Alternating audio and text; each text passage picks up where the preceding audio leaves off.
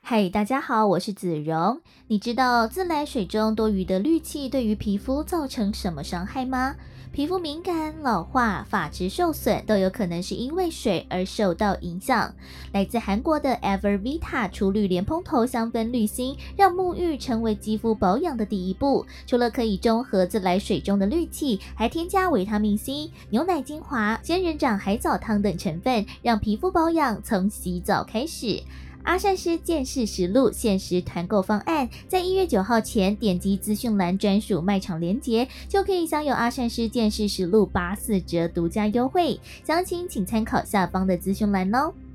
我们节目第一次开团购，哎，不跟吗？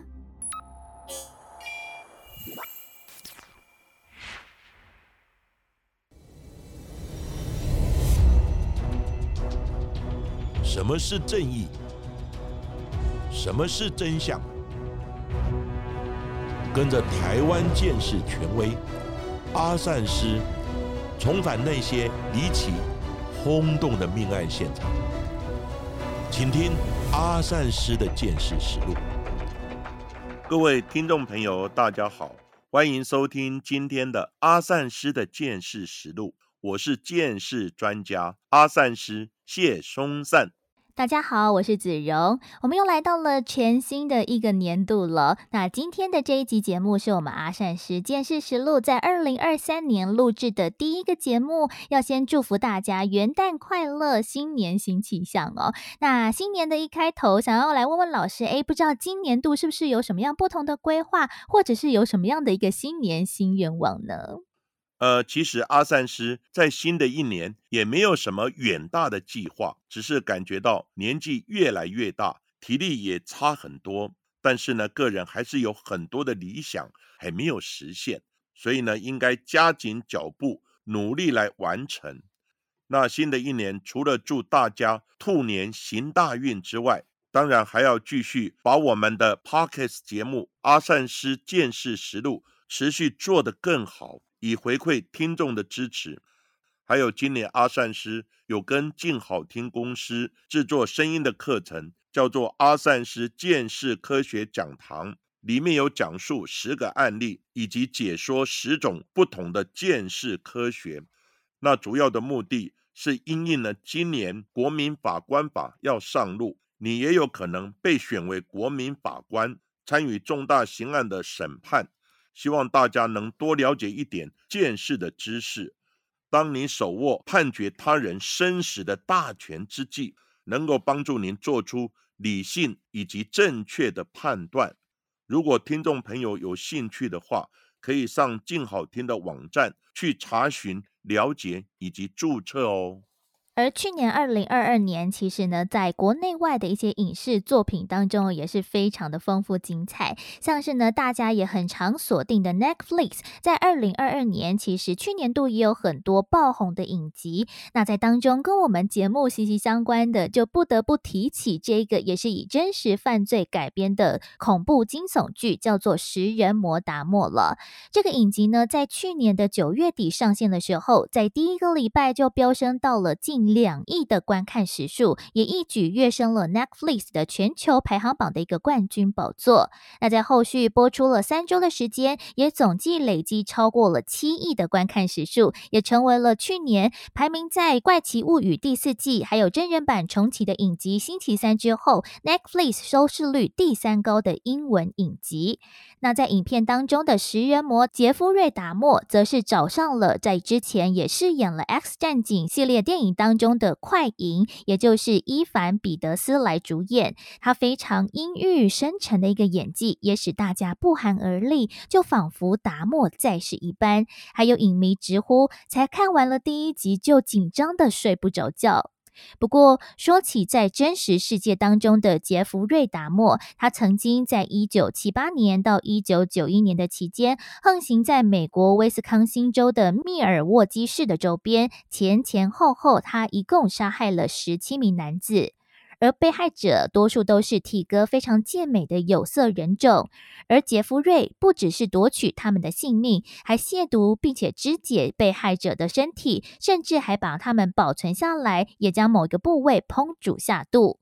更令人难以置信的是，如此骇人听闻的犯案手法，凶手竟然只是一位再平凡不过的普通白人男子。他戴着一个非常知性的细框眼镜，外表也是十分的斯文，行为举止也跟常人没有异状。那谁都没有想到，他竟然就是媒体笔下恶名昭彰的密尔瓦基食人魔，还有密尔瓦基怪物。究竟他在富有魅力的一个外表之下，又藏着什么样的一个心思，又是怎么样的一个成长背景，才让他一步步走上成魔之路呢？阿善师，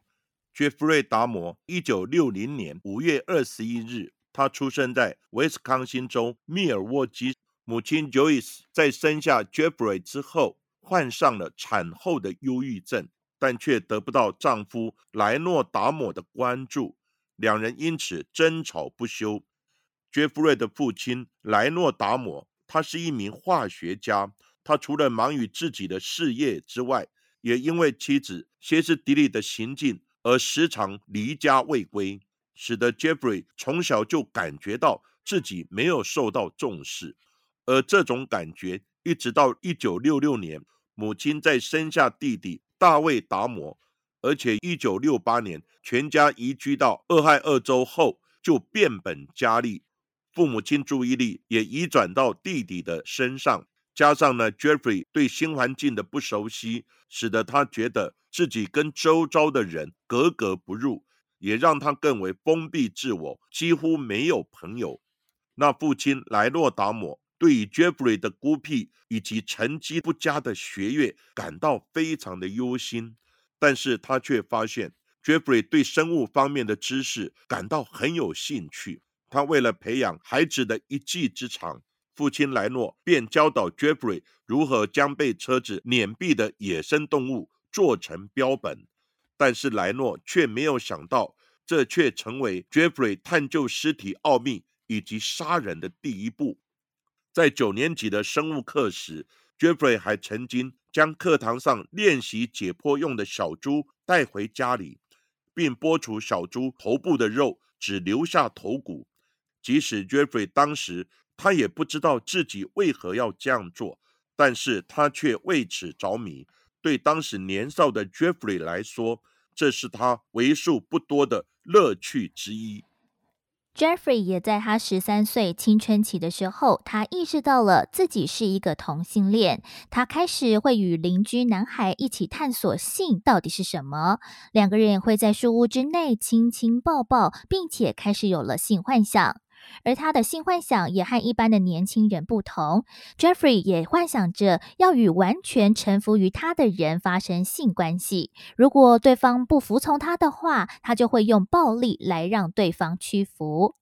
而 Jeffrey 出现的第一个暴力性幻想的对象，是一名经常会慢跑路过他们家的一个健美的男子。Jeffrey 不是想要把他杀死，而是想要在打昏他之后，探索并且抚摸这名男子精壮的身躯。而他也将他的幻想来付诸行动。他先埋伏在慢跑男子每天会固定经过的路线，准备在他出现的时候，用锯断的球棒将他打昏，来借此满足自己的欲望。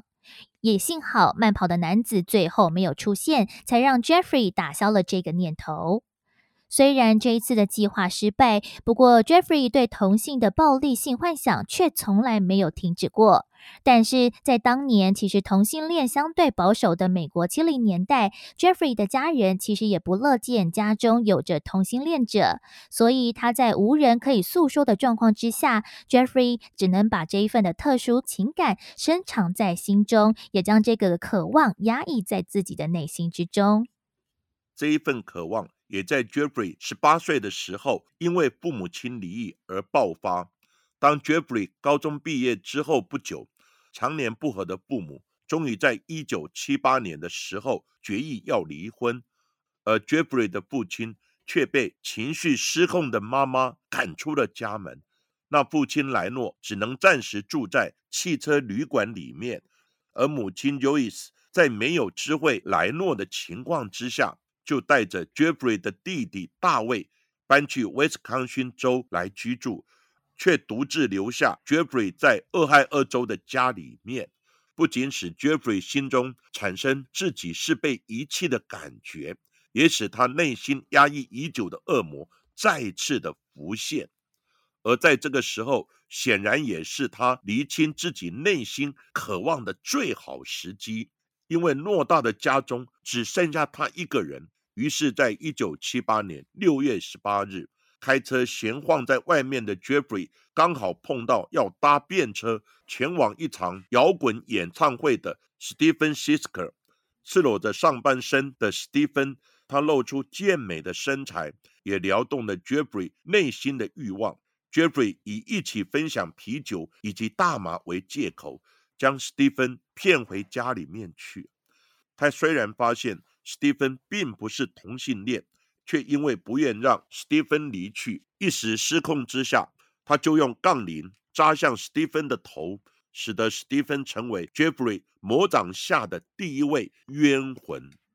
Jeffrey 在后续受访的时候也表示，他当时非常的单纯，只是想要史蒂芬可以留久一点点，但没想到史蒂芬真的被他杀死了。他在恐惧之后，却也感觉到异常的兴奋，看着这个不会动的尸体，也让他觉得自己终于拥有了掌控权。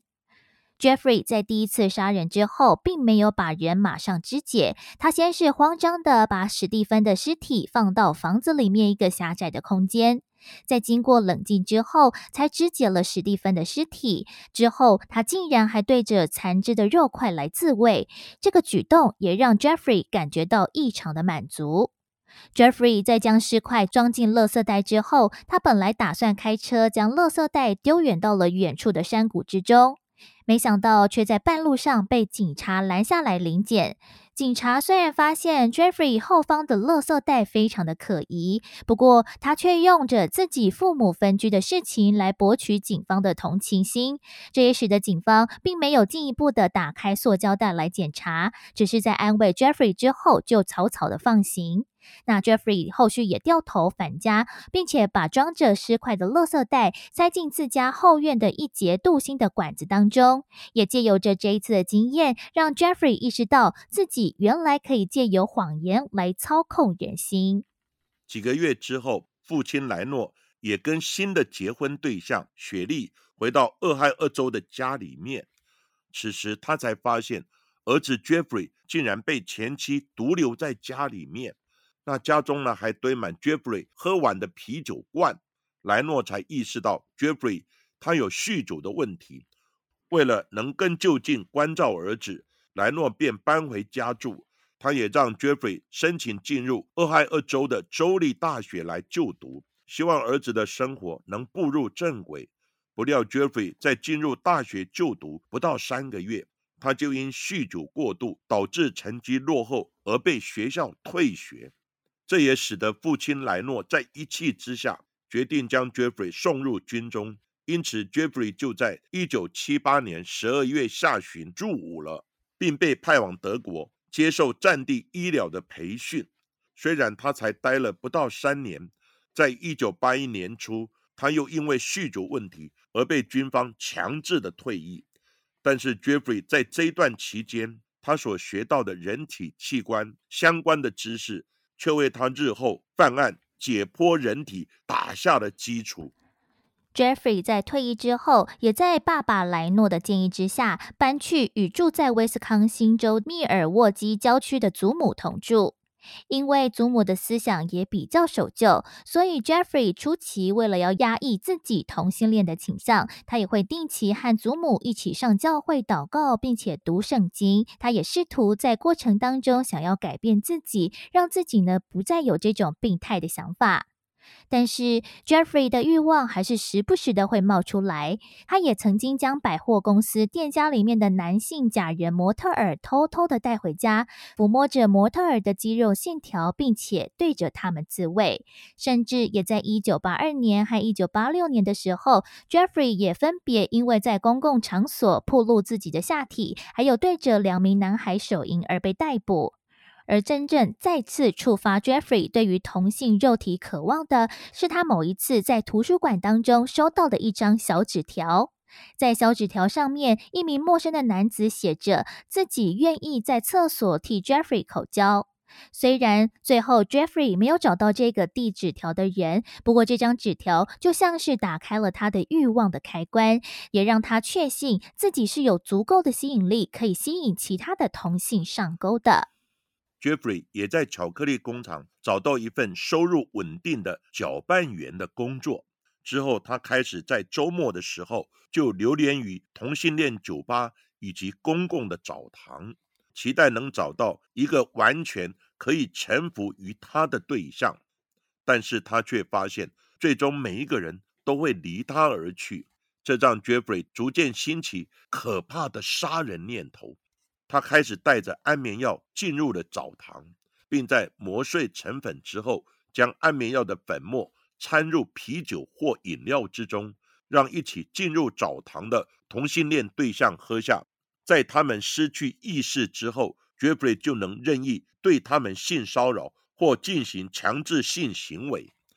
在多次得逞之后，Jeffrey 却也踢到了铁板。某一次，他因为放入过量的安眠药，而让喝下饮料的对象一觉不醒，这使得赶来急救的澡堂老板。愤而对 Jeffrey 下了逐客令，不准他再进出澡堂。但是警方在接获报案之后，却未将 Jeffrey 逮捕。可能也因为当时的风气普遍认为男性不会被强暴，因此警方只是草草的叮咛澡堂的老板几句话之后，就不再调查。这也导致后续发生更多起惨绝人寰的事件。一九八七年的十一月二十一号，Jeffrey 在酒吧当中认识了史蒂芬·图米。因为他不被公共澡堂欢迎，也无法将史蒂芬·图米带回祖母家，所以 Jeffrey 就和史蒂芬在国宾旅社开房间。没想到当天 Jeffrey 却在喝完酒之后断片。等到他隔天醒来的时候，才惊觉史蒂芬全身淤青，满脸是血的，已经在床上断了气。Jeffrey 虽然已经完完全全忘记当天所发生的事情，不过他也因为要毁尸灭迹，先离开饭店买了一个大型的行李箱，并返回饭店之后，将史蒂芬的尸体塞入行李箱当中，再再回祖母家将他焚尸。而这一次的事件虽然不是 Jeffrey 他有意为之，他也为了克制自己对尸体的欲望，而在杀害第一位的被害者之后，他也隐忍了九年没有再作案。但是这一次的意外事件却让 Jeffrey 在愧疚当中体验到了快感，所以也使得他决定放弃与自己的斗争，不再克制自己的欲望。这也是 Jeffrey 在犯罪生涯当中的一个非常大的转捩点。就在这之后，Jeffrey 就像被下蛊了一样，为了要让他看上的对象能够待久一点，并且完全的掌握对方，他也再也无法停下自己杀人分尸的变态行径。一九八八年的上半年，Jeffrey 又以拍摄模特儿的照片为借口，前后诱骗两名的男性到祖母家里面，并且以他惯用的伎俩下药迷昏对方，并加以勒毙。在祖母不在家的时候，Jeffrey 也会将尸体从藏匿的地下室取出来性侵，最后再将尸体肢解。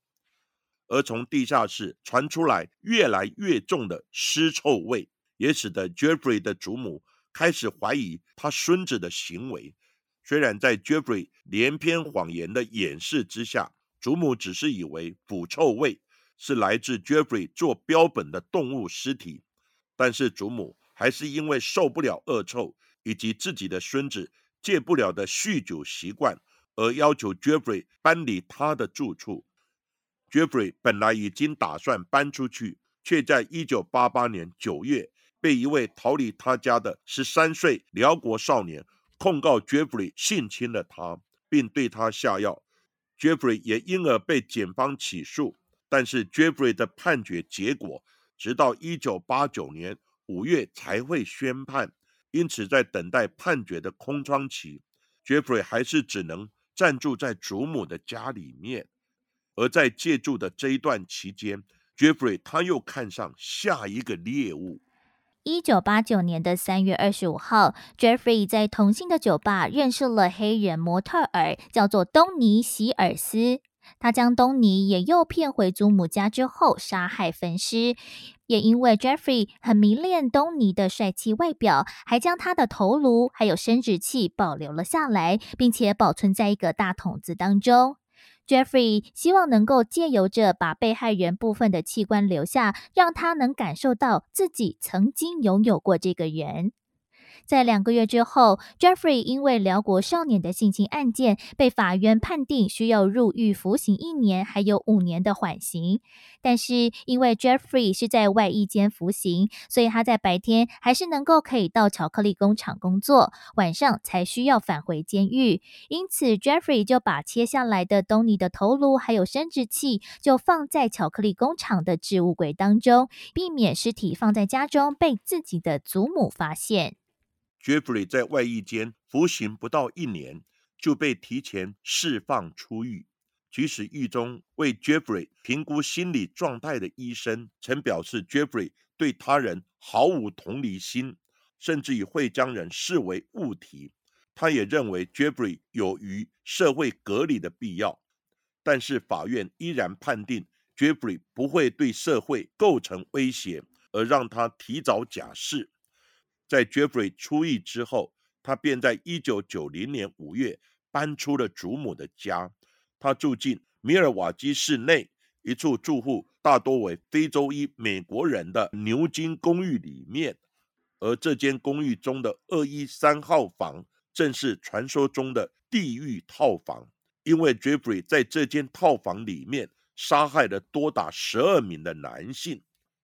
Jeffrey 脱离祖母并展开独居的生活之后，他就不再绑手绑脚。这段时期的受害人数急剧的增加，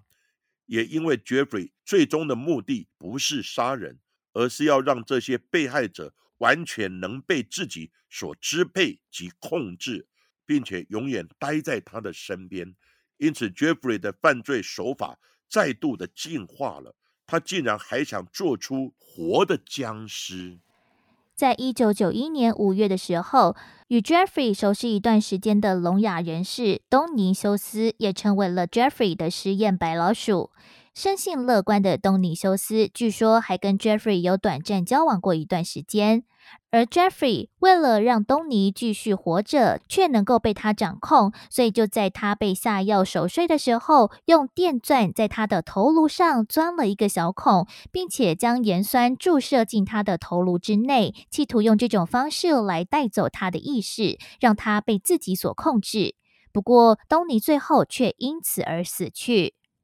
Jeffrey 为了多方实验，就将这种惨无人道的手法来尝试在不同的受害者身上，而这些人也都很快的死去了。直到了一九九一年五月二十六号，Jeffrey 在购物中心当中再次以支付五十美金来拍照为由，来诱骗了一位从辽国移民来的少年，叫做科内拉克·辛塔苏姆峰，与他一起返回公寓之中。而他也用着相似的手法来对待这一名只有十四岁的少年。没想到，在 Jeffrey 将盐酸注入科内拉克头颅上开的小孔之后，科内拉克竟然还能够行动，这让 Jeffrey 感到非常的惊喜。他便在进行下一步犯罪之前，习惯性的先出门买酒。此时，这一位少年克内拉克见此机会逃了出去。意识不清的他，在牛津公寓的附近被三位黑人的女孩发现了，他们也机警的向警方报了案。没想到警方到场之后，却不将这几名黑人女孩的话当做一回事。也因为克内拉克看起来神志不太清楚，此时刚好返回公寓的 Jeffrey，他又跟警方说，克内拉克是他喝醉的男友。因此，警方竟然听信了 Jeffrey 的说辞，还将科内拉克架走，送回 Jeffrey 的二一三号套房里面。很可惜的是，警察没有仔细搜查 Jeffrey 的住处，因为如果他们走进 Jeffrey 的寝室，就会发现 Jeffrey 的床上还躺着前一名的被害者东尼修斯的尸体，而再次落入魔掌的科内拉克也被 Jeffrey 从颅内的小口注入更多的盐酸，最后导致克内拉克因支撑不住而丧命了。讽刺的是，其中一位报警的黑人女孩也将这件事情告诉了自己的母亲，叫做格兰达·克里夫兰。因为这一名格兰达，她是非常的富有正义感，她也很担心克雷纳克的安危，所以在事发的半个小时之后，她还再次打电话到警察局来确认。不过，因为承办的远景不以为然的表示，Jeffrey 和克内拉克只是一对同性恋的情侣，而克内拉克也已经成年了，所以警方也不便干涉太多。不过，其实只要警方稍微查证一下 Jeffrey 的前科背景，就会知道 Jeffrey 其实在当时是处于性侵犯的假释期间，也会查到克内拉克他其实只是一位十四岁的未成年少年而已，还有可能会再发现之前被 Jeffrey 性侵的那一位从辽国移民来的少年，竟然就是克内拉克的亲哥哥。这些的巧合十分令人震惊。没想到这对亲兄弟居然同遭到了 Jeffrey 的毒手。或许如果当初法官在审理性侵案件之时，就能将心理医生的建议纳入考量，而不让 Jeffrey 提前获得假释，就不会让这个来追求美国梦的辽国家庭再蒙受二次的伤害，也不会让克内拉克再次成为了 Jeffrey 魔掌下最年轻的受害者。在这一起事件之后，Jeffrey 犯案就更加的频繁，从相隔数月作案变成几周就犯案一次。他又相继杀害了市民的被害者。从二一三号房中传出的恶臭味也让邻居苦不堪言。他们虽然曾对 Jeffrey 抱怨过，但是 Jeffrey 总是以冷冻柜故障了为理由来打发他们。Jeffrey 的行径也越来越离谱。他不仅会跟尸体从事性行为，还会跟尸体的内脏进行性的接触。而在抹杀被害者的过程之中，他也拍摄大量的拍立得的照片，还集结成册。由一张张的照片之中，可以看得出来，本来是活生生的被害者，最后却被他肢解的支离破碎。他还会将尸体摆出各种能够展现体格的姿势，并借由拍照来记录自己肢解尸体的过程。这个时候的 Jeffrey 想要完全拥有对方的方式，就更加的变态。他不仅会保存自己喜欢的器官，他甚至还会将被害者不同的部位或内脏料理之后吃下肚，就连邻居都疑似吃过他送的。人肉三明治，令人想起来真是毛骨悚然。密尔瓦基的噩梦一直到了一九九一年七月二十二号才终于结束。有两名远警在晚上巡逻的时候，突然之间冲出了一名手上挂有着手铐的黑人男性，而该名黑人正是逃过 Jeffrey 魔掌的崔西·爱德华。崔西气急败坏的对警察诉说着，Jeffrey 试图用手铐来限制他的行动。而这两名警察本来只是半信半疑，但是当他们去搜寻 Jeffrey 的公寓的时候，却遇到了可能是他们从今以来最可怕的画面。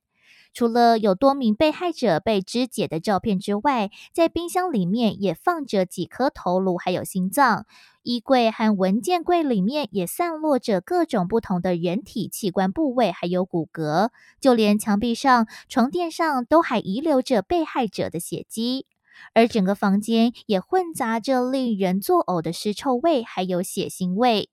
因为情景真的是太过于触目惊心，使得逮捕 Jeffrey 的警方在事过境迁多年之后，依然会在午夜梦回的时候，还是会被打开冰箱所看到的人头所吓醒。Jeffrey 被逮捕之后，也对自己的犯行坦诚不讳，他也承认自己罪大恶极，但是他就是无法遏制自己源源不断的欲望。警方从他的供词以及现场找到的证据来研判，从一九七八年到一九九一年的十四年间，Jeffrey 总共杀死了十七人，而这些受害的男子多为有色人种，包括非洲裔的黑人、拉丁美洲人以及亚洲的黄种人。在当时的美国社会，这些都是相对弱势的族裔。案件爆发之后，也引发这些族群的不满以及抗议。他们认为，警方在查案的过程之中疏漏百出，不仅在 Jeffrey 犯下性侵害的案件时误判了他的危险程度，最后纵虎归山。在辽国男孩科内拉克遇害的事件时，警方也忽视了目击证人的证词以及报案的电话，也没有对关系人 Jeffrey 的背景以及他住的处所做彻底的搜查。也在媒体推波助澜的报道之下，也逐渐演变成为了族群之间的撕裂。虽然多数有色人种的族裔认为警方怠忽职守，不过也有部分的白人却支持警察的作为，认为他们已经尽到了自己该尽的义务。而大多数的民众也认为，这反映了美国社会长期存在的种族歧视的问题。Jeffrey 因为身为白人，在试图掩盖自己犯罪行为的时候，他的说辞也更加容易被警方信服。但警方却可能因为自身的偏见，也没有来正视有色人种所带来的警告，这才让 Jeffrey 一次又一次的逃过了警方的搜查。民众也认为，假使受害者都是异性恋的男性，而且又是白人的话，那警方就会更加的深入调查案件的线索，也不会让这一起悲剧的事件变得无可收拾。而将克内拉克带回 Jeffrey 二一三号地狱套房的两位远警，虽然在社会的舆论之下，也遭到了警局内部调查，并且解雇。但他们也向法院申诉之后，却又成功的复职，而且也可以拿到之前被停职的薪水。这也让抗议的民众还有受害者的家属们愤愤不平。他们认为，假使当初两位警察能够再更仔细的盘查 Jeffrey 的背景，还有住的二一三号套房，或许还来得及挽救一条年轻男子的性命。受到美国举国瞩目的密尔瓦基食人魔的案件。判决的结果终于在一九九二年二月十七日尘埃落定。虽然辩方主张 Jeffrey 是因为患有分裂型人格以及边缘型人格的精神疾病，才会在他感觉到自己要被遗弃的时候，反应特别的激烈以及极端，所以才会在精神失常之下导致了犯罪。但是陪审团和法官。最终还是认定 Jeffrey 在杀人的当下，他是精神正常的，因为 Jeffrey 明显知道自己的所作所为是错误的，甚至还会为了避免他人起疑而说谎或做相关预防的措施。这些都证明他是有能力控制自己的欲望，但最后却还是放任自己犯下了天理不容的犯罪行为。由于威斯康星州早在一八五三年就废除了死刑，因此法官最后判决 Jeffrey 十五个无期徒刑，总共判刑九百三十七年。而后，Jeffrey 因为抹杀第一位被害者史蒂芬·希克斯而被引渡到俄亥俄州来受审。他在俄亥俄州法庭上再次的认罪，因此他在一九九二年五月一日。又被判处第十六个无期徒刑。多位被害者家属也在得知 Jeffrey 要入监服刑一辈子，而不是进入精神病院来治疗，大家都喜极而泣。Jeffrey 在进入威斯康星州的哥伦比亚监狱服刑的时候，他开始读圣经，并且与牧师接触，最后还受洗成为了基督徒。但因为 Jeffrey 的恶行天怒人怨，他宛如恶魔在世的一生，终于在一九九四年的十一月二十八号迎来了悲剧性的结尾。在某一次受刑人去体育馆做清洁工作的时候，Jeffrey 就被一位自称受到了上帝感召的狱友克里斯多弗斯卡佛用健身房里的杠铃重击身亡，结束了他三十四岁的生命。而这一次的行动，也有人认为是在狱警的纵容之下发生的。另外，也据克里斯多夫说，Jeffrey 在被攻击的时候，他并未反抗。或许对于无法与其他人建立真正情感的 Jeffrey 而言，死亡就是一种解脱吧。而在 Jeffrey 死亡之后，他的尸体并没有马上立刻火化，因为有学术机构表态想要来研究 Jeffrey 的大脑，所以就先将他的大脑取了出来，暂时放在病理的实验室当中保存。而 Jeffrey 的生母乔伊斯虽然赞成这个研究，但是他的父亲莱诺却是强烈的反对。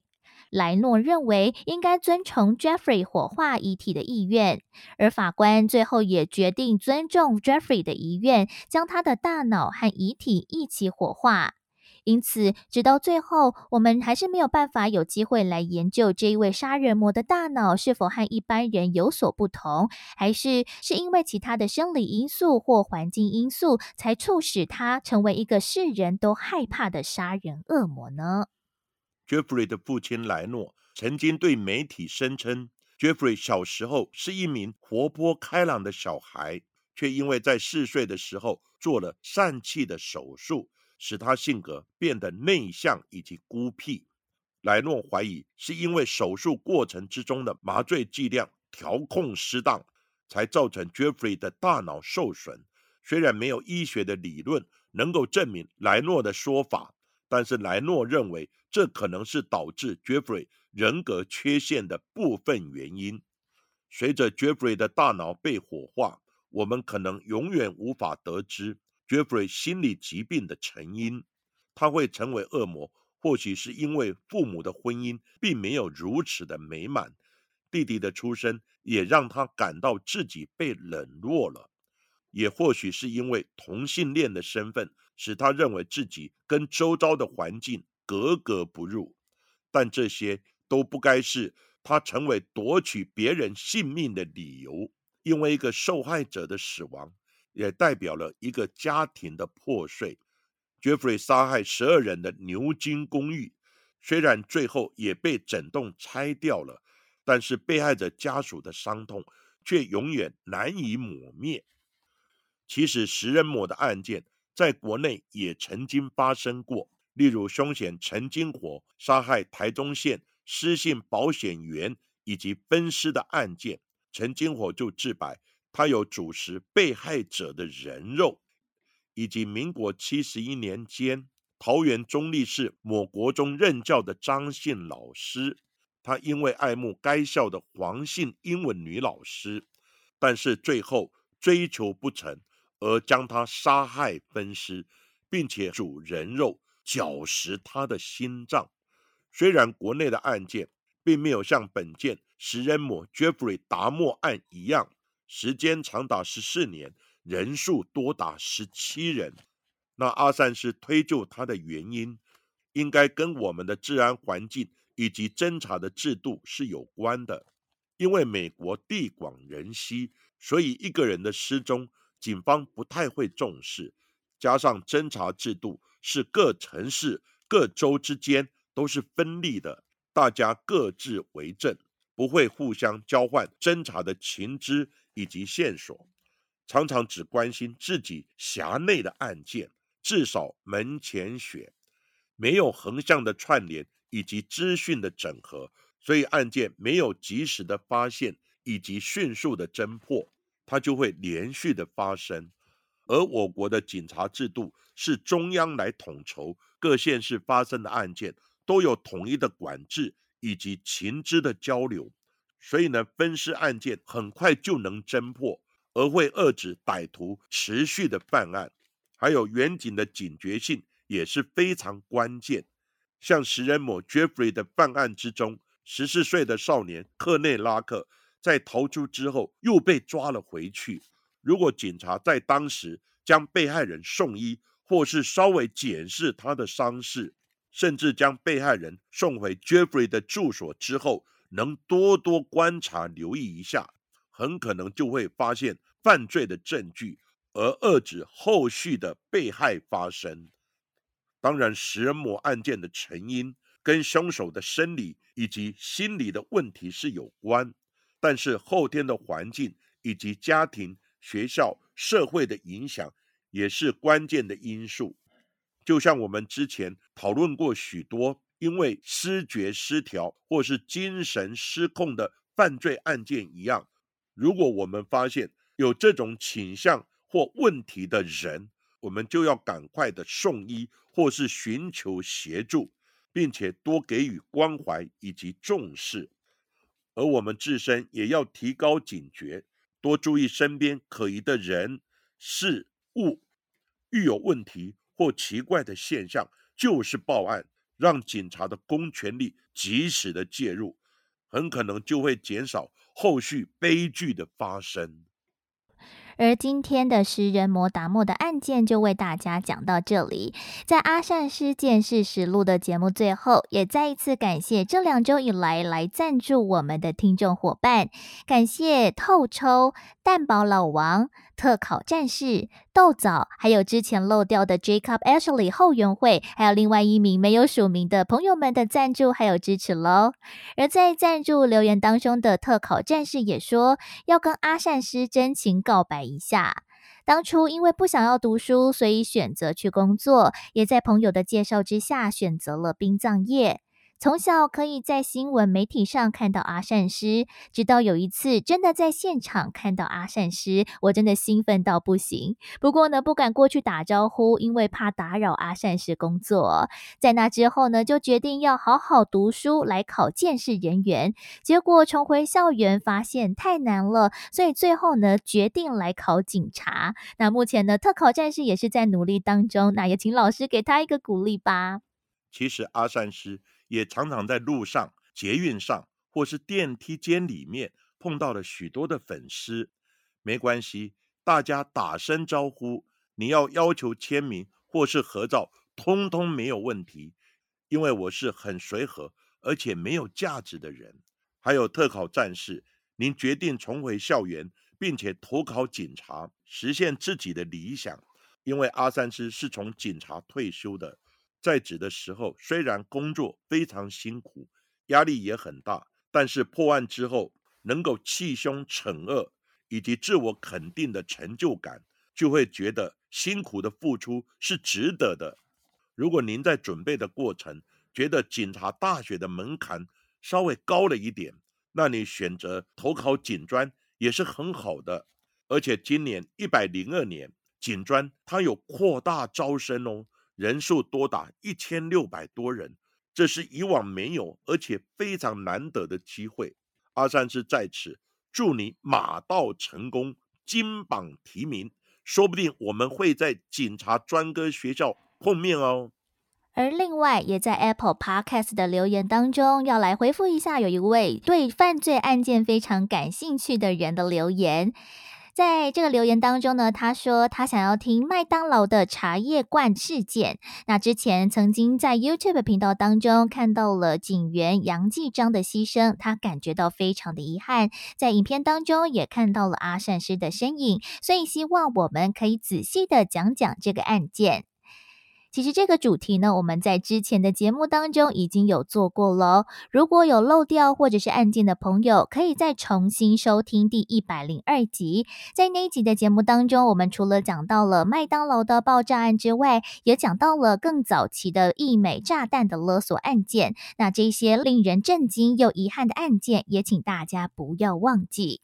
另外，也有看到其他的听众朋友们敲完想听听阿善师讲其他的案件，那这些讯息我们也都收到了。那后续也会再找时间来帮大家精心制作节目。所以，如果大家有什么样其他想听的案件或想听到的犯罪类型，也欢迎留言给我们，我们会在后续再找时间安排喽。好，今天的节目我们就讲到这里，谢谢各位收听阿善师见识实录。如果喜欢我们节目的话，欢迎在 Sound On、Spotify、Apple Pockets，还有 KKBox 上面来订阅我们的节目，并且踊跃留言给我们。要记得给我们五颗星的评价哦。同时，也欢迎大家多多利用平台来赞助我们的节目。那下一集也请大家继续听下去。